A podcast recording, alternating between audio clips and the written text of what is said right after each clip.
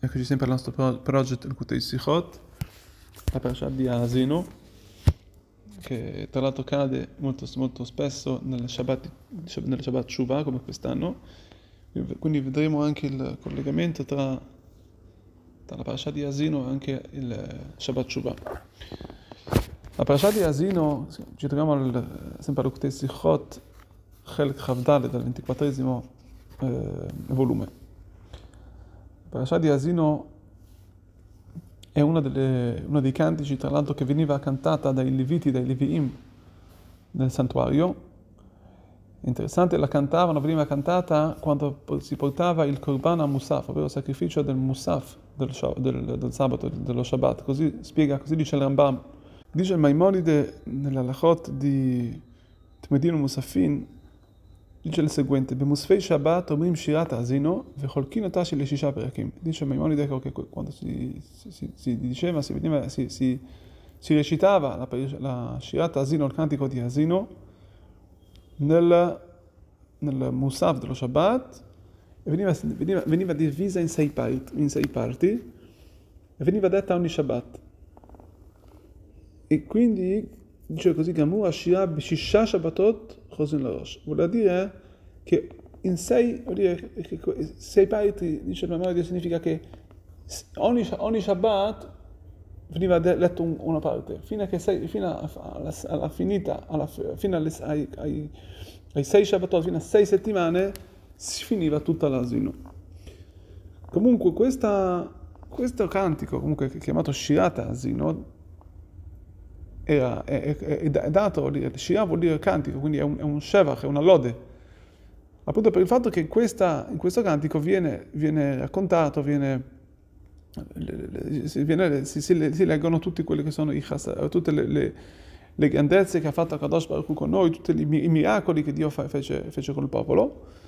Addirittura questa è una, è la, viene inclusa nelle dieci, nei dieci cantici che ha cantato Am Israel, il primo l'ha cantato Adam Rishon, Adamo, e la, la, il decimo canto verrà cantato dal popolo, dal popolo ebraico quando usciremo da questo odierno Galut, da questa, da questa diaspora. Ovviamente sappiamo, conosciamo anche il cantico, il, il cantico, dei cantici, conosciamo il Kashir Tayam, ci sono tanti cantici che hanno, ha cantato il popolo.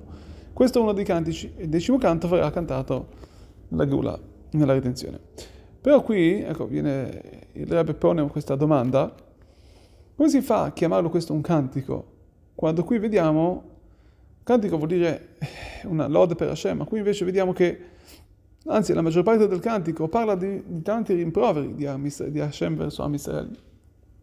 Come dice anche il Rambam, sempre nella, nella della Tefillah, dice che si legge la Parashat Asino di modo che la persona possa fare teshuvah. Vuol dire la parashat asino viene letta proprio perché possa rimproverare la persona a fare teshuvah.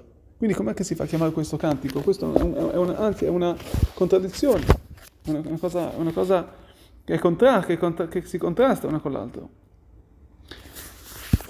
Il fatto, poi abbiamo detto che insomma veniva suddivisa in sei, in sei Shabbatot, che che alcuni, alcuni parti di questa, di questa, il fatto che veniva suddivisa in sei, in sei parti, vediamo che proprio una parte, alcune parti di, questi, di questa suddivisione non c'è alcuna lode, cioè alcune parti ci sono solamente rimproveri.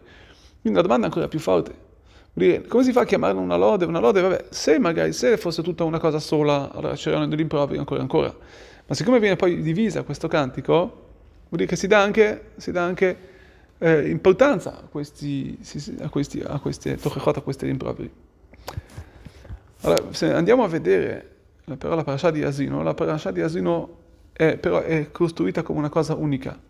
Quando lui inizia a parlare del, di quello che ha passato, delle, tutte le korotav, ovvero tutti, tutte le, le, situazioni, tutti i, tutti i diversi episodi che sono accaduti al popolo, quando la Shira, appunto, il cantico inizia dicendoci in Zeu Beretz Midbar, Yitzreno Kishonerino, ovvero il fatto che il popolo ebraico si è trovato nel, a Misrael nel, deserto, nel deserto ovvero Hashem ci ha salvato, fino a che poi parla di tutte le disgrazie che il popolo ha avuto.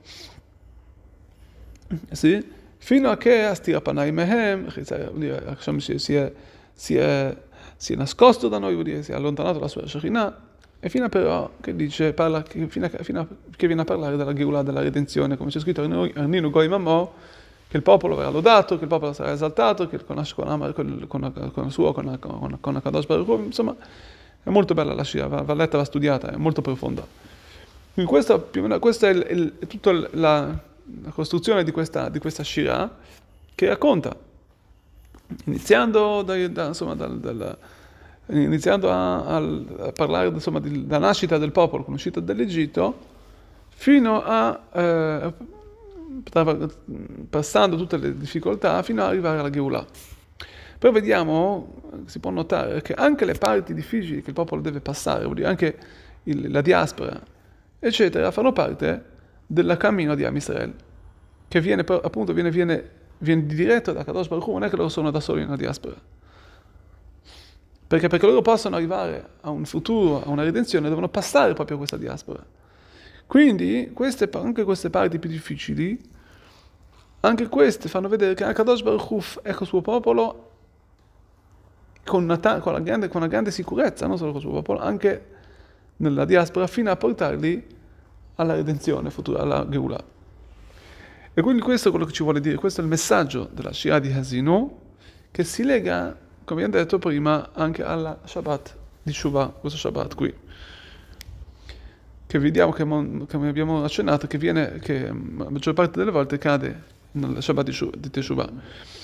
Qual, quale differenza fa tra la Teshuvah della serie di, giorni, di, sei, di dieci giorni di Tshuva dei giorni giornalieri, Yom e quello dello, e nello Shabbat, che in giorni giornalieri noi ci pentiamo ai, per, sui peccati, sui peccati, i nostri peccati, insomma, quindi ci, ci, ci, ci soffermiamo su, su, qualcosa di più negativo, di qualcosa che, che insomma, ci fa male ricordarlo, che un, ci, può amareggiare, ci può ma poi c'è un livello che si arriva ancora più alto, chiamato, insomma, tra l'altro nel, nel, nel linguaggio mistico questo è il livello di Teshuvah Tata, ovvero Teshuvah più inferiore, fino a passare al Shabbat al livello di Teshuvah Ilah, ovvero il livello di Teshuvah più superiore, perché? Perché allo Shabbat noi sappiamo che una persona non può impiangersi, non può, una persona deve, non può addirittura fare avveluto, non può neanche eh, non può usare nessun tipo di lutto.